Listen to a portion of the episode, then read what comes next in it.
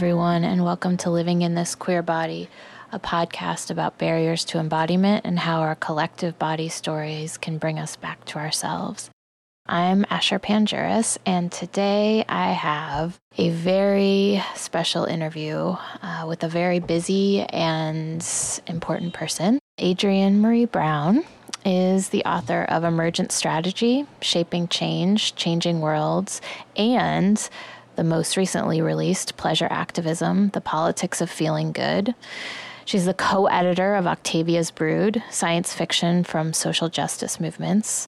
She's also a writer, social justice facilitator, pleasure activist, healer, and doula living in Detroit.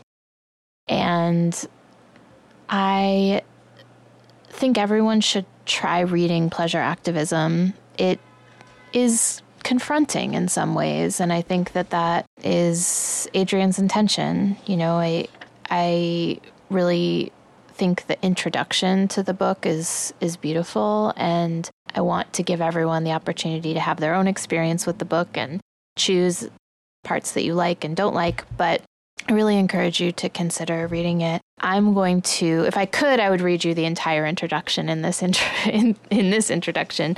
Um, but I really want the interview to kind of speak for itself and also for the book and um, the book collaboration. There are many, many really amazing people who collaborated um, with Adrienne on this book. So I'm just going to read a few parts of the introduction and then we will uh, listen to the interview with Adrienne and me. Okay, so in the introduction, Adrienne said, This book comes about partially because I realized that I have supported thousands of people in taking steps they crafted, articulated, and needed to take, steps closer to pleasure and liberation. I have seen over and over the connection between tuning in to what brings aliveness into our systems and being able to access personal, relational, and communal power. Conversely, I have seen how denying our full complex selves, denying our aliveness and our needs as living sensual beings, increases the chances that we will be at odds with ourselves, our loved ones, our coworkers, and our neighbors on this planet. A couple of the questions that Adrienne asks What would happen if we aligned with a pleasure politic, especially as people who are surviving long term oppressive conditions? A couple other questions she asks so rather than encouraging moderation over and over, I want to ask you to relinquish your own longing for excess and to stay mindful of your relationship to enough. How much sex would be enough? How high would high be enough? How much love would feel like enough? Can you imagine being healed enough, happy enough, connected enough, having enough space in your life to actually live it? Can you imagine being free enough? Do you understand that you, as you are, who you are, is enough? And this is one last part that kind of helps us to understand who who Adrienne is. I am a hermit nudist at heart. It has taken me a while to learn this, but I feel most at home when I am alone and naked, or with someone where we can be alone together naked. And I'm queer in the grandest sense of the word. I buck the norms in my sexual life and in the rest of my life. For instance, while I enjoy a solid dose of masculinity in my lovers, it only intrigues me if I can top, bottom, and sideways them, and if they can see the woman and the boy in me. Adrienne is really committed to transformative justice and to incorporating the needs and impulses of the body into that transformative justice framework. And I really hope you enjoy this conversation and look forward to hearing your feedback.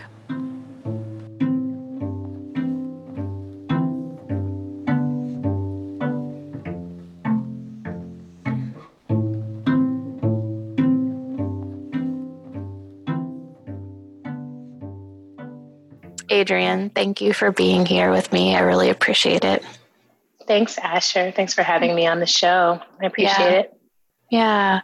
So I like to start each episode asking folks to reflect on some of their earliest memories of what it meant to be in a body or messages that you received about being in a body, either verbally or through kind of witnessing other people around you being in their mm-hmm. bodies?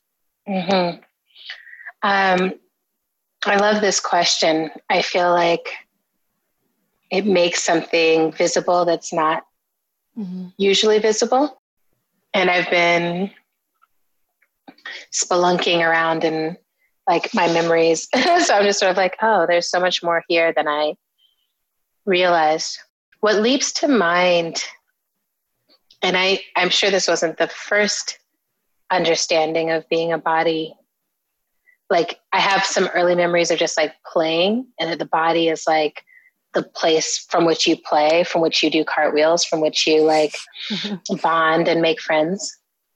But I feel like one of the first things I remember hearing about my body was no one wants to marry a fat girl. Like, mm-hmm. and this idea that it was very important that I always orient around my body in such a way that I never ended up as a fat person. And and and that's not my like it's not actually my nature like my nature is to be a fat person mm. so it was a very like self um you know just I, I spent a long time trying really hard to have a different body very early on there was a sense like there's a right body and it's not the one that you have but then there's some people who seem to like the one that you have but they're probably there's probably something wrong with them that kind of vibe right mm-hmm. Mm-hmm. And I also do have memories. Um, the other like wrong body thing that was happening was like being on the soccer team and having a crush on this girl on the soccer team and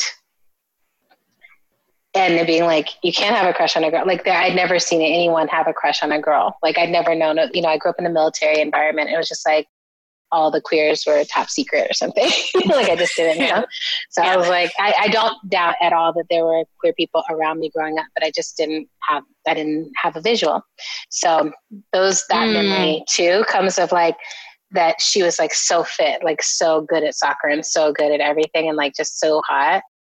And I think I was just like, yeah, she's just so great at soccer. Like she's just so great. And like just being like, yeah, I don't have words to describe what I'm actually feeling or thinking, mm. but something is happening at the level of the body. Mm. So mm-hmm. yeah. Yeah, and to have it, I mean, it just those two examples you gave, and I think probably a lot of people listening could relate to this. It yeah. it's so pervasive, you know, like you're your kind of romantic or sexual desire is yes.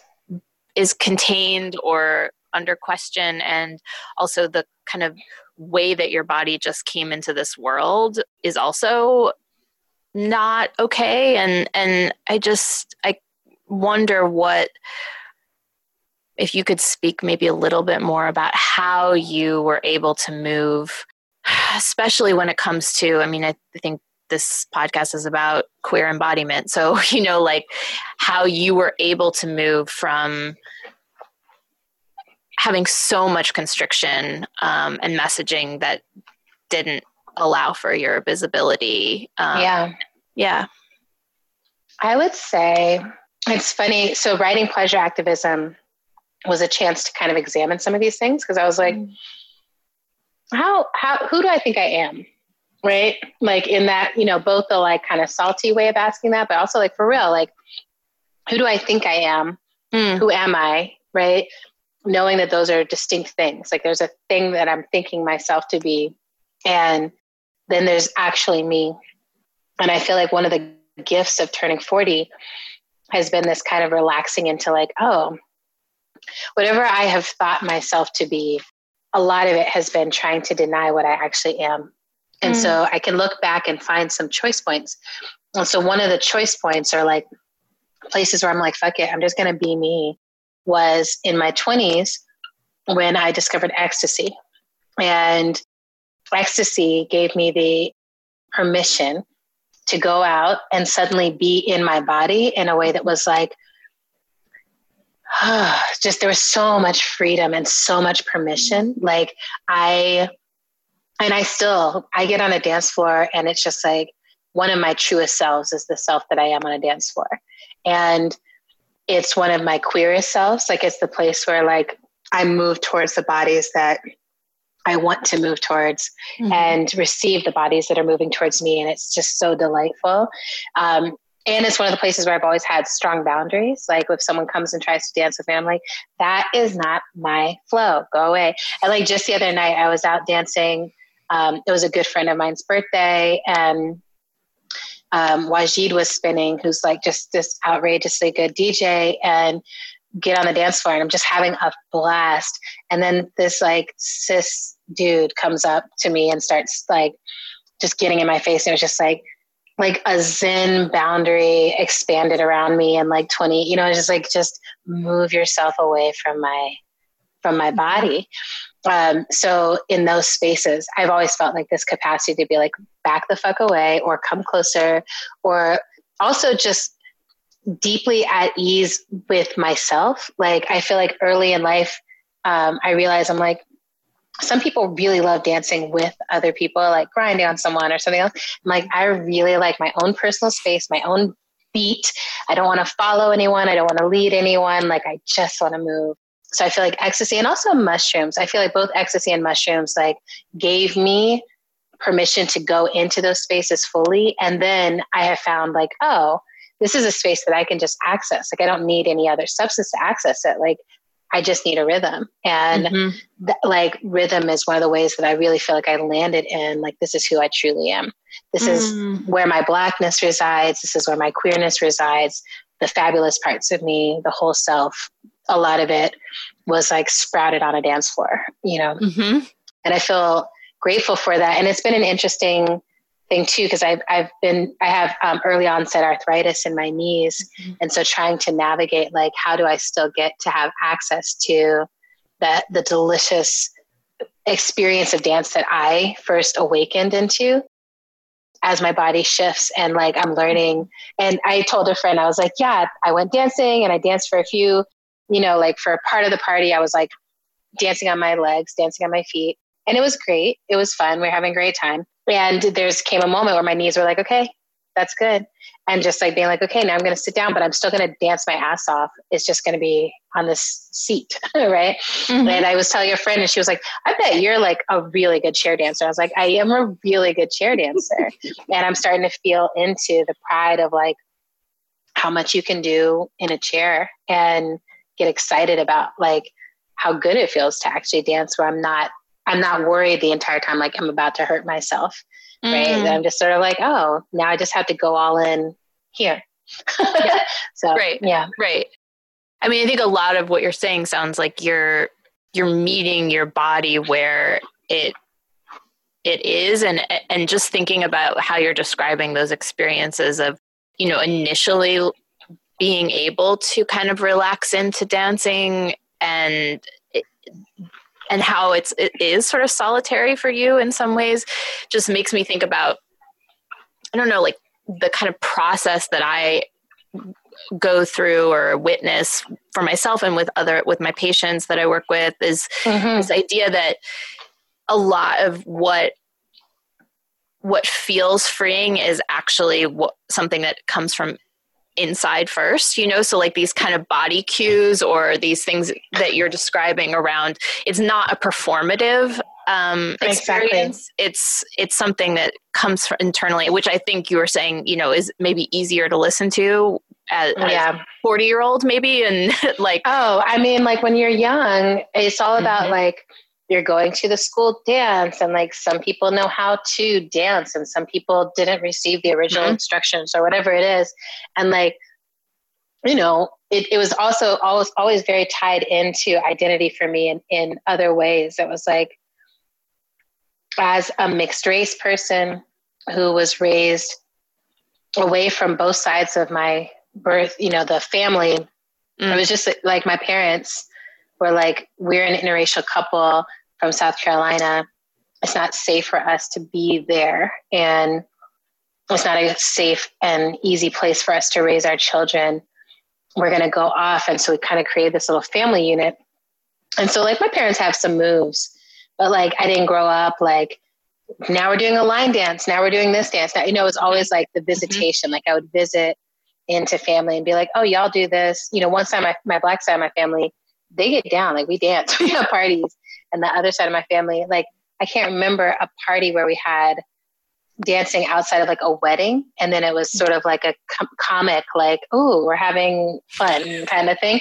But like you know the, i feel like I mean, and this is one thing i don't know if people talk about this but i feel like a lot of times when i'm at a white party or a white space there's a way that it's like we're kind of making fun of dancing in a way, like we're joking or whatever, especially in a family, intergenerational. So it's like, oh, like yeah. I'm doing the boogie or whatever. I'm like, what is that? Like, it's okay, like to just do the boogie and like just do it like you mean it or whatever. Anyway, so it's just been this interesting thing to grow up and navigate and be like, oh, here's a thing I can see. I don't know if other people see, but you know, like even in this past year, I've been like, I feel intimidated by twerking, and why? Why is that? And like, how do I claim whatever access to twerking? You know, I my I have the kind of ass that should be great at twerking. Like, why? What's happening? And just like being like, okay, fuck it, I'm gonna teach myself. I'm gonna like teach myself.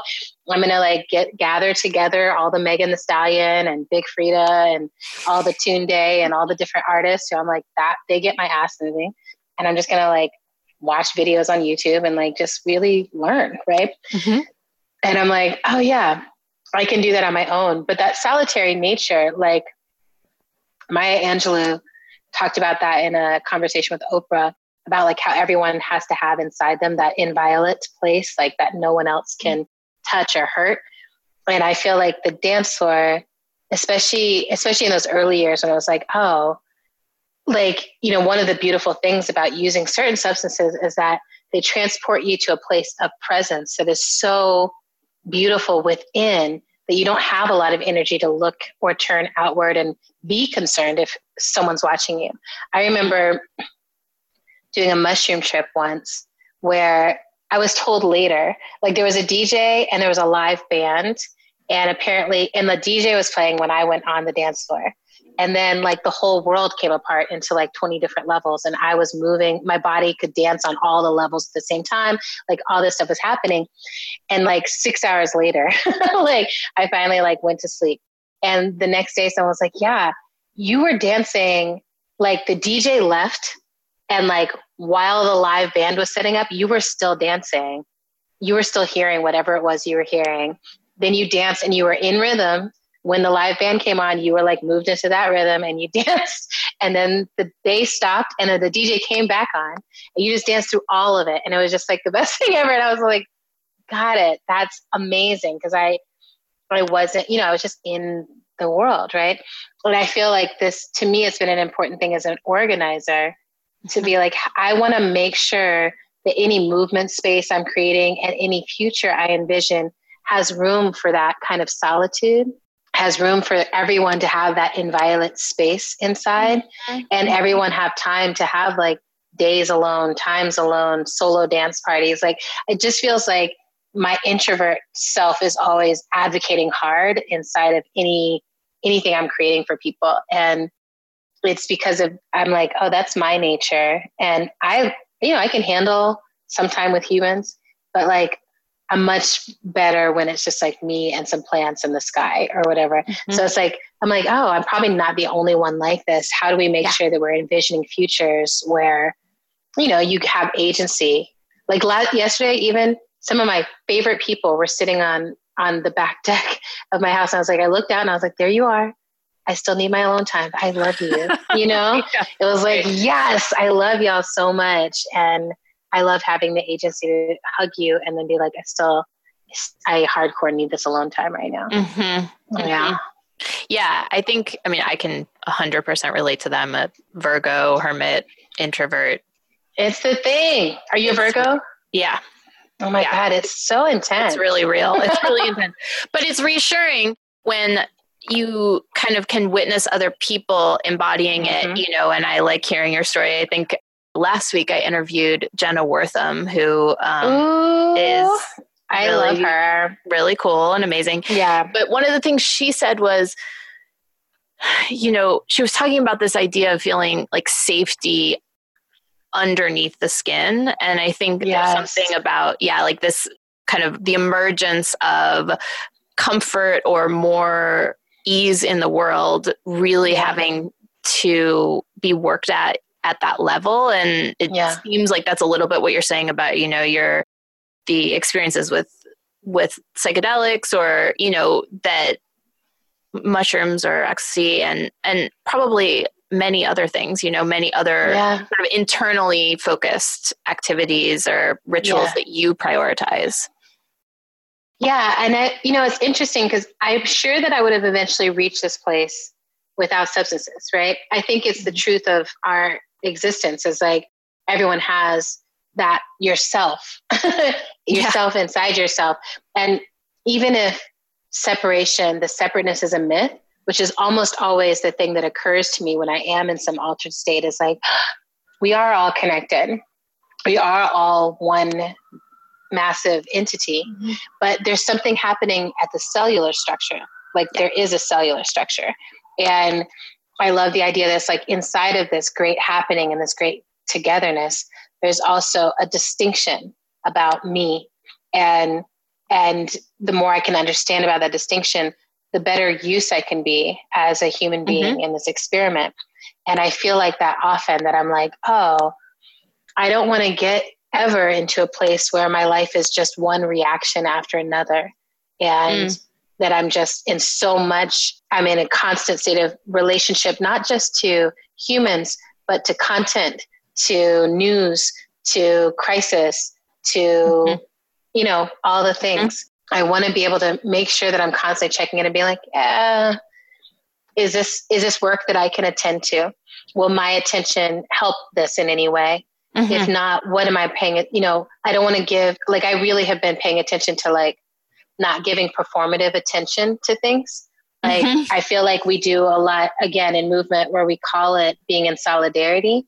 Mm-hmm. And to me, you know, there's an aspect of solidarity that's just like, let's make sure everyone knows about this. And like, that's fine. Like, that's, you know, informing people, especially when mainstream media is not telling a whole story. Like, I'm like, I'm sure. here for that. But I also, I see us so much be like sending love to this people or like, I'm performing outrage about this thing. But I'm like, are you outraged? Like, what action are you ready to take? Like, are you ready to change how you are? And for me, this this came out. You know, I was a war tax resistor for 13 years.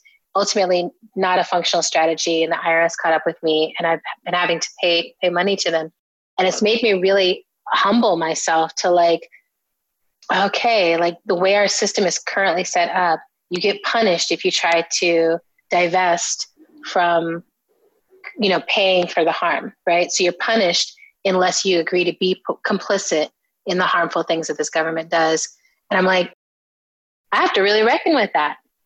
I have to really reckon with that and figure out like, I'm not just responsible for my own personal choices. I'm responsible for like everything that the country of the, the US, uh, United States of America does. I'm complicit because I support it with mm-hmm. a portion of my earnings. And so that has really, really shaped like what I think of as my political attention. And mm. I'm like, ah, you know, like looking at what's happening in Sudan, you know, I'm like, where where is the U.S. responsible for this, right? Where where are we playing a role? Where are we, you know? It's just fascinating to me to be in that place where I'm just like, oh, massive things, massive violences are taking place in my name, or massive ignoring of support, or massive other things, right? And how do I be in right relationship with those things, right? Mm. That there's some of it that I'm like, even if I stopped every other kind of work I was doing and only focused on yeah. whatever this latest crisis is, mm-hmm. I wouldn't make an impact. And so then I try to figure out where can I make an impact? And mm-hmm. that's where small is all has been a lifesaver for me because I'm like, oh, there are a lot of places where my small impact can have a big, bigger impact. Mm-hmm. So like I spend time as a facilitator. And some of the things I facilitate, I'm like, I'm only one person and I'm maybe only facilitating 25 people, but these 25 people are organizationally located in a place that touches, you know, 300,000 people. And if those 300,000 people get touched by this idea, they have families, they'll have reach. And so just thinking of like, where do I want to be in relationship with where I can have the most impact on the things that I that I care about and that I'm directly complicit in. Mm.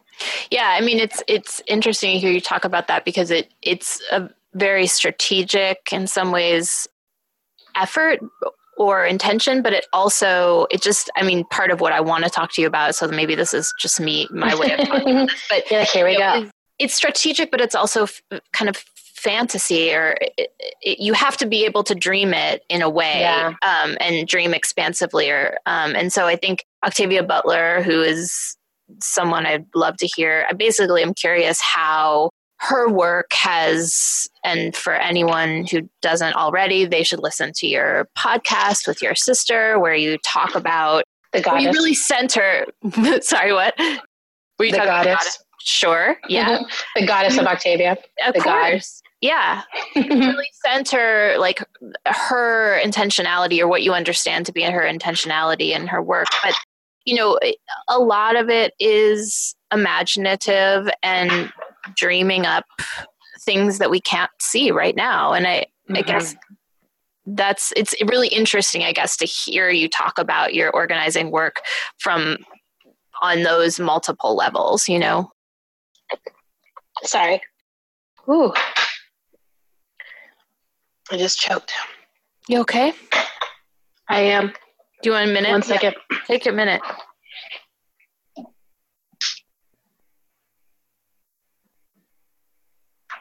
Oh my goodness. Hi. Hello. Hi. Hi.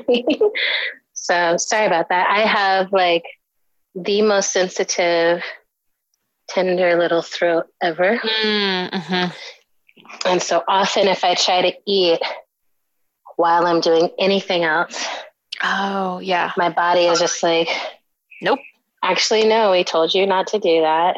Yeah. And we're not going to let you do that. And so, can't multitask that one. Yeah. No. but it's always sad because I'm like, I've been doing intermittent fasting and mm.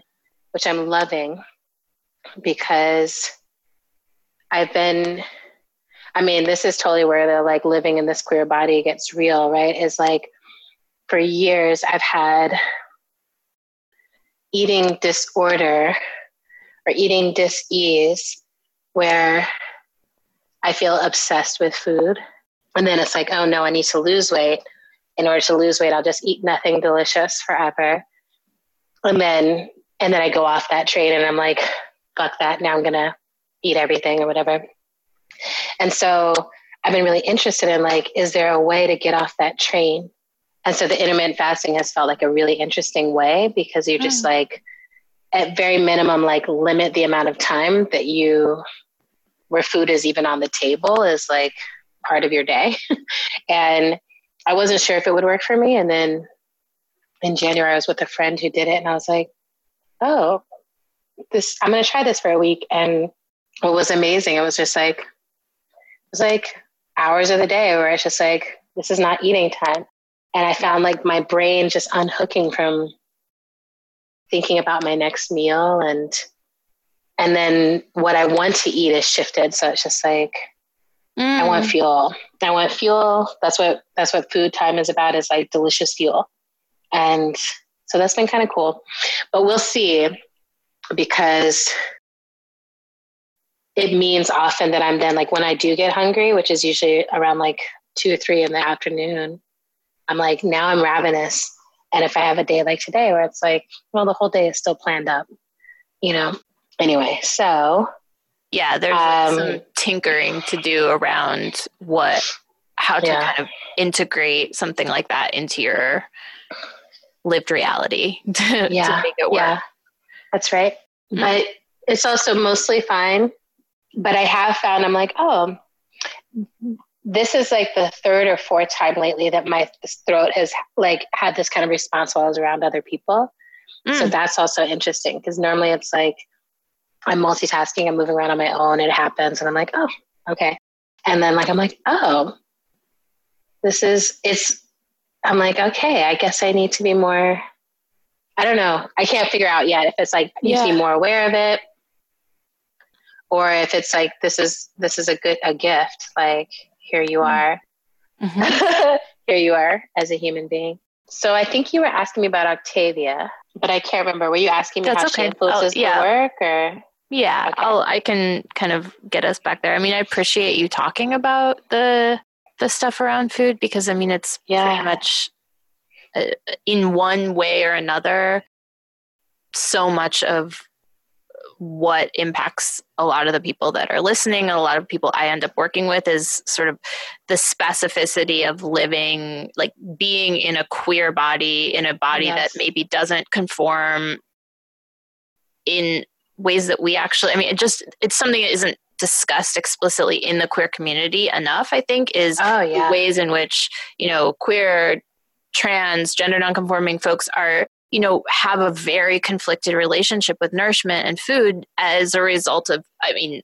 innumerable things right but that yeah. you know that yeah so it's just it's helpful to hear yeah. you talk about it as much as it's also you know it's painful and difficult to yes. to hear about but it is i think to make those conversations more explicit is important i think it's so important and it's also really difficult like i feel like I remember um, the first time I ever wrote about just like navigating food is difficult for me and how many people is in my queer community were like, oh my God, thank you for talking about like um, just talking about it, just yeah. saying out loud, like, this happens to me, like, you know.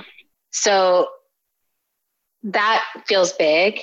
And then there feels like there's something else that's like, you know, I did a sugar shift thing with people and like a ton of people that, you know, I'm in community with joined that space and some queer, some not queer. But it was just like, again, the same, the gratitude of just like, God, can we talk about this thing which is really impacting us and impacts the quality of our lives, mm-hmm. impacts like what happens when we come together in space? Because I think there's still a way that if you I mean, two things happen. One is if you have privilege, it kind of partners up with any shifting needs you have around food or drink or space or scent or whatever. It partners up with that and becomes like something you feel comfortable demanding. Mm-hmm. And then if you don't have that privilege, but you still have those same issues, it exacerbates the ways in which you don't feel comfortable being able to ask for those things and then it all clashes together. I think it's really up for our movement spaces right now mm. is that almost every movement space i go into now it feels like such a live concern that people are in. Is like whose bodies get prioritized in this space? And it's not necessarily the ones you think. It's like it's not it doesn't work to just have a rudimentary answer to that right? Like you it make you have to really be paying attention and then it makes, for me, I'm like, oh, who do I want to be in relationship with around questions like this? Because I'm like, I have been in so many spaces where, in queer and trans spaces, where we're already challenged so much to either stand out or hide. And this becomes a quick and easy place to, you know, just be like, oh, I want to stand out. I want to have this need. I want to make everyone attend mm. to it. Um, or I want to hide this need because I'm used to hiding everything else about myself and everything else mm-hmm. true. And people are not super kind when it comes to anything related to bodies and food. Even those who try to do their best, right? There's such a way that you tell, you know, you you give an inch, and people, you know, take you know the, the, circumference of the globe like they're just like mm-hmm. oh now now that you open the door to this one thing let's i want to have access to having whole conversations around every aspect of your health or whatever. And right. it's just like so fascinating to me, you yes. know. I've seen a lot of my trans allies go through this. My trans, I guess I'm the ally. My trans homies go through this where it's just like, oh, like I'm talking about, you know, getting surgery that will help me be myself. And you want to turn this into a moment about my health. and it's just like, no, fuck you, or whatever it is. So I feel like yeah. that, where I'm like, I need to get in better relationship with my arthritis and I want to stop obsessing about food. Here's the experiment that I'm in.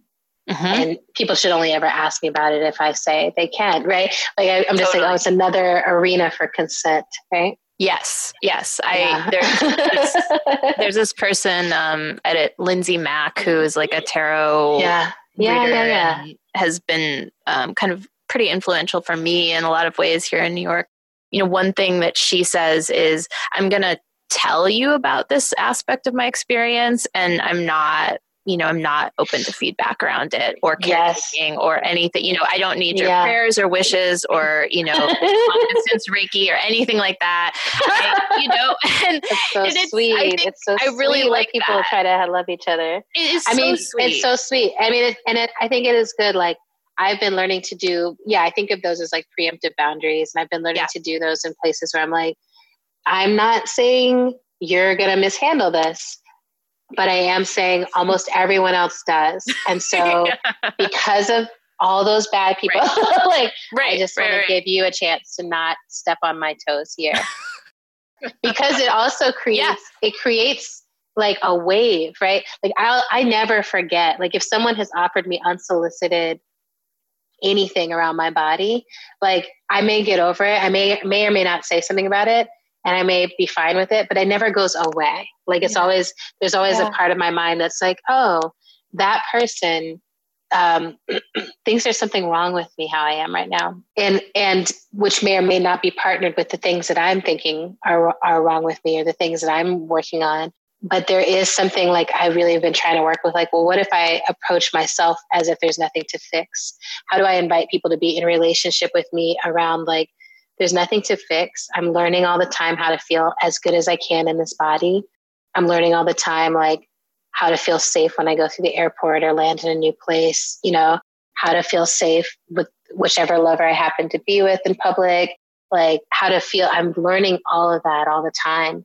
And I don't think anyone out there has better answers than me for what I'm learning with my own solar system. A friend of mine, Lu Hoi Man, teaches with generative somatics and we were in in class recently and she was like and I, I think I've heard this thought before, but I, it came through in such a crystal clear way that was just like each of us is the original inhabitant of the sovereign space of our own bodies. And there's something about the act of healing the relationship we have with our bodies that is about reclaiming sovereignty as we're growing up, all these different people try to stake claims on the territories of our hearts and our minds and our skin and like how all that should look and feel to someone who doesn't care about us, you know? Because that's the thing that mm-hmm. trips me out is like so often I'm like, am I tripping on how a stranger is going to handle seeing cellulite on my legs? Like, is that really yeah. what's shaping my my you know, whether I'm going to be warm or cool outside. right. Is that right? so, and I'm like, oh yeah, of course I am. Like, I grew up in the U.S. I, I grew up in a U.S. context, and even when I was outside of the U.S., it was still the context of a patriarchal control over what is a pleasing body. Mm-hmm. And I'm like, oh, that that that earworm is still like alive and going. And so it's just, yeah, I get blown away. And I think actually this might tie us back to Octavia because it feels like one of the things that was so interesting to me about how she wrote her characters that they were often people who would not fit the mold of what was considered traditionally attractive and they were still but there was something still irresistible about their leadership or something super compelling about their leadership and i feel that way about octavia herself as a living entity is that i'm like okay like I can see the ways in which she didn't fit into the standards of her time. And, you know, and those are the things that I absolutely most adore about her, right? I totally think of her as like my ancestor, I love her. And I'm just like, I pay so much attention to like the twinkle in her eyes or like, you know, her mm-hmm. underbite or like her voice or different things. Just like, I just think she was, she was incredible.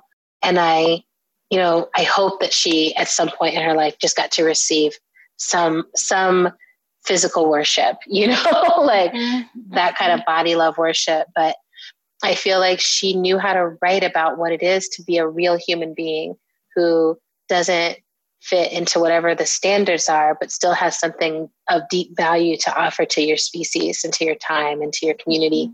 And letting that shape you into a leader, letting that shape you into who you're meant to be in a lifetime. And I feel called by that, you know, like I feel like, oh, you know, back in the 20s, those back in those early years on a dance floor, I was like, I'm a queer unicorn pleasure goddess. Like, I know that about myself. I know that. And then I would be back on a Monday morning, like, how can I fit into business casual? Like, where where's my, you know, job? Like, mm-hmm. what, you know, does this person that I like like me back? Like, you're just like mm-hmm. caught in such minutia. And now I feel, and it took all that time to live into like, no, I, I actually am a, a queer unicorn pleasure goddess. Like, that's actually me. And and I can be that and still trip all the time and fall. I mean, like I I trip over everything. I run into everything, like all, and I always have. you know, it's like it's not a state of disorganization. It's just like what the material world is always a little close. You know, I don't know, but you know I'm right. saying? I'm yeah. like, whoa, like how do you get some space out here? Um, mm-hmm. anyway, yeah. So yeah, and that's very. I mean, there's there's something. well, there's something very there's something really amazing about that idea of how you describe the characters that Octavia created. It feels very queer in a particular kind of way. Like a there's something I think there's something about queerness and i'm just curious what you think about this but you know there uh, and we're recording this during you know pride month and it's pride whole, month babe. Right? Yeah i know. The whole thing. It's so pride. Yeah and so there's a kind of conventionality or like heteronormativity that goes on in in that world.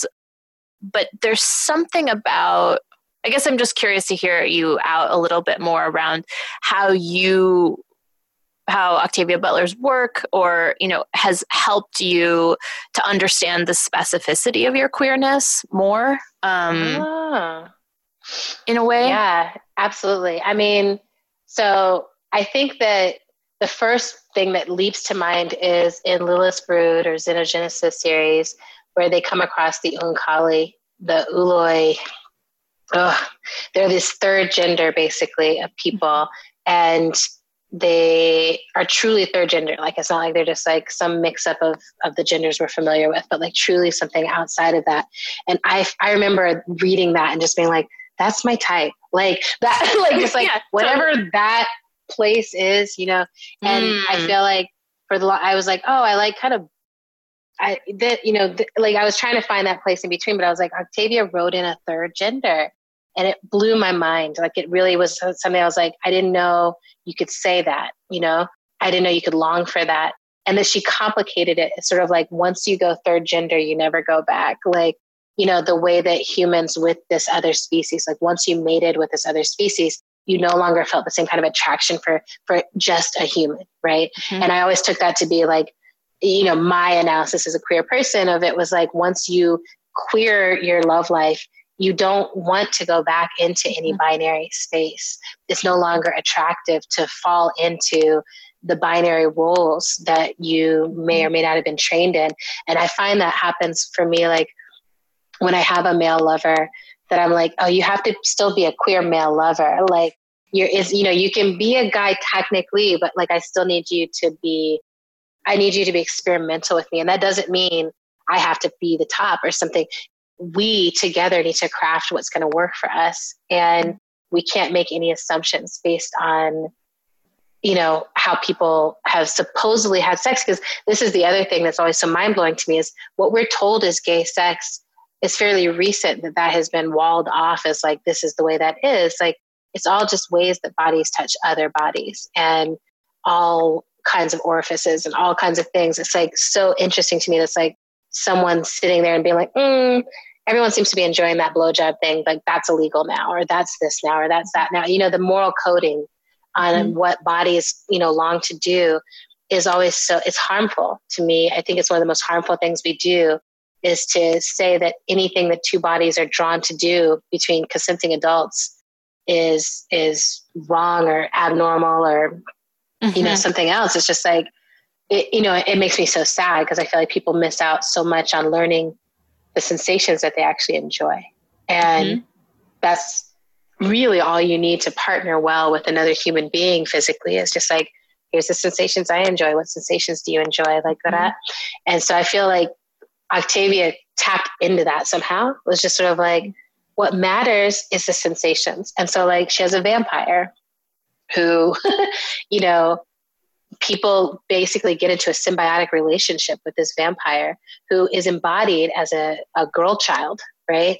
And, but then is, you know, is actually like an ancient being who's been a vampire forever or whatever. Um, but then, you know, people, the pleasure people are experiencing are literally just being bitten, right? They're just mm-hmm. like, I mm-hmm. just want that, that does what I need. That is a fully mm-hmm. satisfying experience, whatever. And I feel like I meet people like that now more and more often who are like, the thing that really arouses me is this kind of contact, or the thing that really arouses me mm. is watching watching you dance, or watching this, or watching that, or something else. I'm just like, oh, yeah. Like, why would it be, you know, binary pounding? Like, why would that be the thing that's supposed to arouse all humans? And I feel like Octavia understood longing and arousal in, in, in ways that I think come from long loneliness, right? Mm-hmm. Like I think there's a way that when you, you know, there's a period of my 20s where I was really on my own at a different level for a while and like in, and longing for something. Like I was like, mm-hmm. I'm missing out on partnership. I'm supposed to be with someone. Mm-hmm. Isn't that when my life is going to begin? Like when I find that, you know, like a person. And, you know, when you're in that place, you notice all the small tendernesses that humans offer each other yeah. that you're not receiving. Mm-hmm. And I feel like, you know, this is all my projection. Like Octavia, I never got to talk about all this, but it feels like there's a lot of longing that's presented in the ways that she writes all these beautiful texts. Mm-hmm. Yeah. Yeah, I love that. I love that. And I think that that's true of um, depending on this, the person, but you know, with with many queer people in our communities have grown up in states of longing you know and that becomes eroticized you know like your your experience with the soccer yes. player you know right exactly that was erotic for you you didn't couldn't register it as such but you know there was so much that was about the longing for something that you didn't know have words for um, exactly and that that you know there is a kind of pleasure in that maybe not when you're a child because it's really confusing yeah. and well because no one's yeah and also you're not getting i mean this is something that i tried to touch into in the book how we get taught about sex in such wrong and violent and confusing ways and yes. so in the book there's a few different things there's a long essay by Amita Swadhin um, talking about childhood sexual abuse which is i think a really powerful conversation and they we got to do a a podcast interview for the Healing Justice podcast mm-hmm. where we were in conversation about it. And I keep yeah. telling people like you have to read their text. But that's one piece. And then I included a few pieces in there from people who are currently parenting young children about like how do we raise our children in a more sexually liberated framework that also still keeps them safe. Because I like I think what happens is because we don't teach children and young people to be comfortable and at ease and have consent over their bodies, we're setting our babies up to head into experiences where they are getting taken advantage of and harmed and confused and lost just because they don't like no one will say the words to them the right words for their actual body and like talk about things in ways that acknowledge like yeah you have a body now you're feeling things it shouldn't mm-hmm. be a mm-hmm. secret you just need private space for that right I don't mm-hmm. want you to feel fear. I do want you to feel a sense of agency and space and boundaries and consent. And you don't have to hug anyone you don't want to hug. And like, and it's hard as an adult who loves children. You know, I'm like, I missed you. Like when I show up, what I want is for you to just run towards me and jump up on my, you know, into my arms and just tell me I'm your favorite adult that ever lived. That's what I want. And like to not receive that, to instead have a child who's like, okay, like you're here. I'm still doing what I'm doing. Mm-hmm. You know, whatever it is. Later, like maybe I'll warm up to you, but like I really am in my own agency. And I'm like, when I'm around children, I get so inspired because I'm like, your boundaries, we start out with pretty clear boundaries. Like we start out with total interdependence where we really rely on someone else, other people for everything. But we also have a really clear sense of like, mm, nah, like, no, not impressed. Don't like that. Mm, I don't want to whatever it is, I'm like, ah, what do we do between the ages of two and 16 to maintain that clear no? And also, here's all the access you have you have agency over for your body. Mm-hmm, mm-hmm. And I'm like, it all breaks down in there. And it's something I'm really interested in. Yeah you know yeah those preferences are so powerful you know like being able to articulate yeah. your preferences and feeling empowered to do so I feel like mm-hmm. so many of the people that i work with and myself included you know are like relearning uh, in a, our adult life what are our preferences you know oh yeah and that you get to have them yeah. right oh, like yeah. i mean i have been blown away by just this idea that it's like now anytime someone asks me to do something I, I'm like trying to slow down at the moment that I normally just kind of knee jerk react, like, sure, yeah, like you want to go out, so do I then, or whatever it is. And I like try to slow way down. I'm like, no, I don't want to do that. Right. Mm-hmm. And being like, and that's not a personal slight. It's not being impolite. It, it might mean I'm not as interested as the other person is in something. And then we can deal with the reality of that right mm-hmm. but i feel like so often you know most of most of what we have to do i think to get free is to just stop lying and i think we have to then mm-hmm. get familiar with all the places where we do lie and it's shockingly like multitudinous the amount of places where we not only do lie and opt to lie but like are trained and are expected to lie and i get fascinated about this and i'm just like oh, like when you ask, you know, if someone asks you, like, hey, will you do this for me?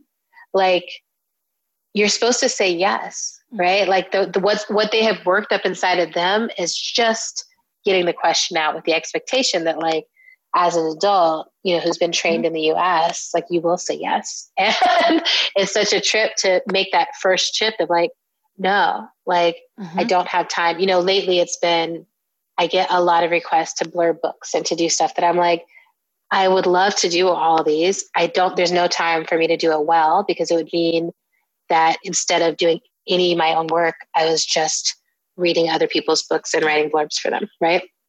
Which is also not paid work. It's just like a thing you do that is awesome. And so I'm like, okay, like how many of those can I do in a year? And that's the cap, right? Mm-hmm. And what are the relationships around which I can do that? And that's the cap. Yeah. And like, you know, when people are making a request to you, they never know how many other requests you're getting in a day or in an hour or in the last mm-hmm. 10 minutes. Like, we don't know those things. And so I think it's both preference and there's something about capacity. Yeah. And it's like inside yeah. those things, as you get older and you realize how time is speeding up, then it becomes so precious, right? It's like, oh, I only have this much time left. I actually have no idea how much time I have left, but I know that it's precious and it'll probably shorter than I want it to be. Mm-hmm. And I've lost enough people now to recognize the preciousness of it. Mm-hmm. So my no is really imbued with a lot of energy, right? A lot of like, oh, like I really, really need that time. And so I can't spend it here. And where can I spend it? And like the body, though, is such a great partner in that because before I can come up with any clear reasoning in my head, my body has a real clear no and a real clear yes. It's very rarely a, uh, you know, it's very rarely a maybe. Mm. It's almost always like, hell no, I don't want to do that. Yeah. Or, and then I, and sometimes I will soften that because like, no, you know, someone's like, can you do this? Hell no. Like that's not, you know, that doesn't feel like the goal either. But I, I feel like, ah, uh, how can I have a, no, that's a no. And just trusting, how can I get to a place where I'm trusting the no or trusting the yes and let the reasoning come in later, mm. but be built, re, rebuilding the, the connection between me and all the wisdom that's coming up from my body all the time. Mm. yeah. That. Yeah. So, you know, we I would love to talk more, but we are coming to the end of this conversation. And the last quick question I have for you is, and you can kind of go wherever you'd like with this, but you know, if you think back to that younger version of yourself that you're talking about at the beginning of the interview, is there yes. anything that you would like to say or compel someone else to say to that younger part of yourself, knowing what you know now in your life? Yeah, I mean, I think the main things that still help me now that I wish I had just like taken in a lot sooner was that there's nothing wrong with me. There's nothing wrong with me. And don't take it all so seriously. Mm. Right? Like there are going to be serious parts of life and they'll make themselves abundantly clear.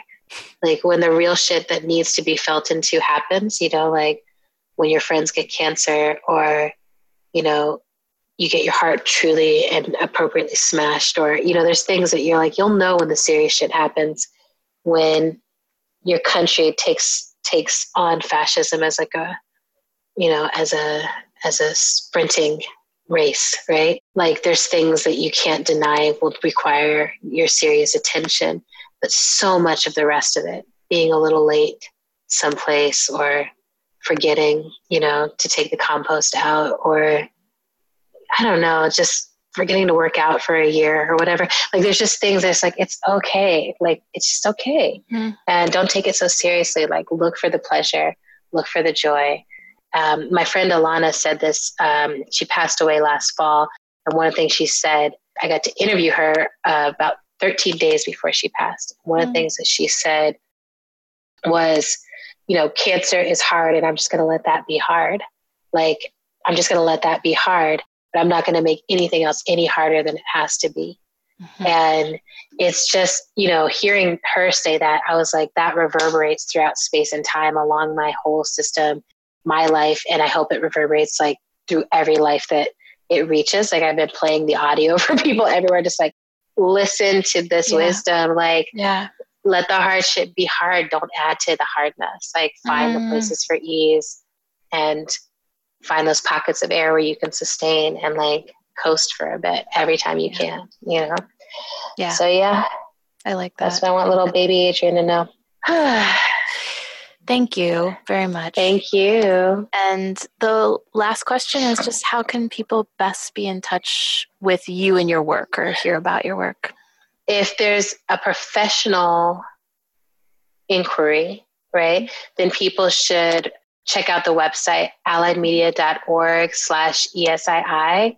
That's how you can book me or one of the many people that is now joining the emergent strategy team. And if it's just like, what's Adrienne up to? Instagram is kind of my spot where I like experience the most joy and share the most things. Um, that's Adrienne Maree Brown on Instagram. Yeah. And then I have a blog, adriennemareebrown.net, where I write I don't write often, but when I write, it's it's usually pretty meaningful to me, mm. like what I share there. And I also try to keep track of all the different like podcasts and places where you can listen to the work uh, in the in the archive there. Mm-hmm. So yeah, those what are some your, places. your podcast with your. Oh yeah, oh yeah, and I have a podcast with Autumn, my sister, called "How to Survive the End of the World," which is about surviving apocalypse with grace, rigor, and curiosity. Love it. Yeah. Thank, Thank you, you, Asher. I really appreciate it.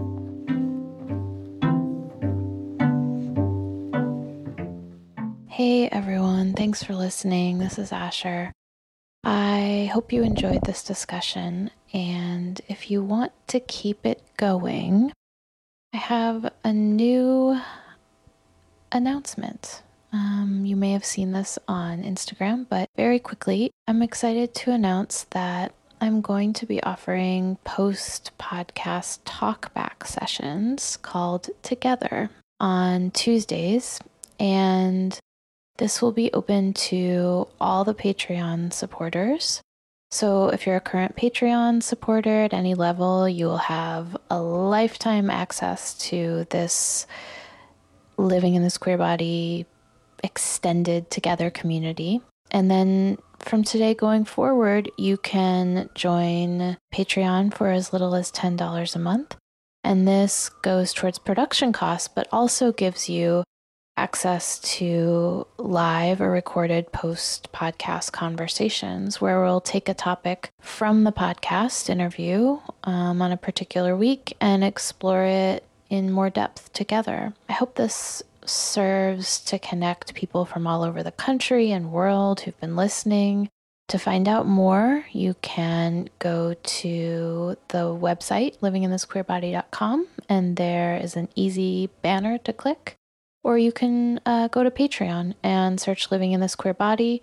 Once you join, the information for Living in This Queer Body Together community, which is open to all people, is going to be available for you. So let me know what you think and join me for one of these talkback sessions so that we can kind of keep going deeper and deeper into what gets brought up by some of our really lovely guests.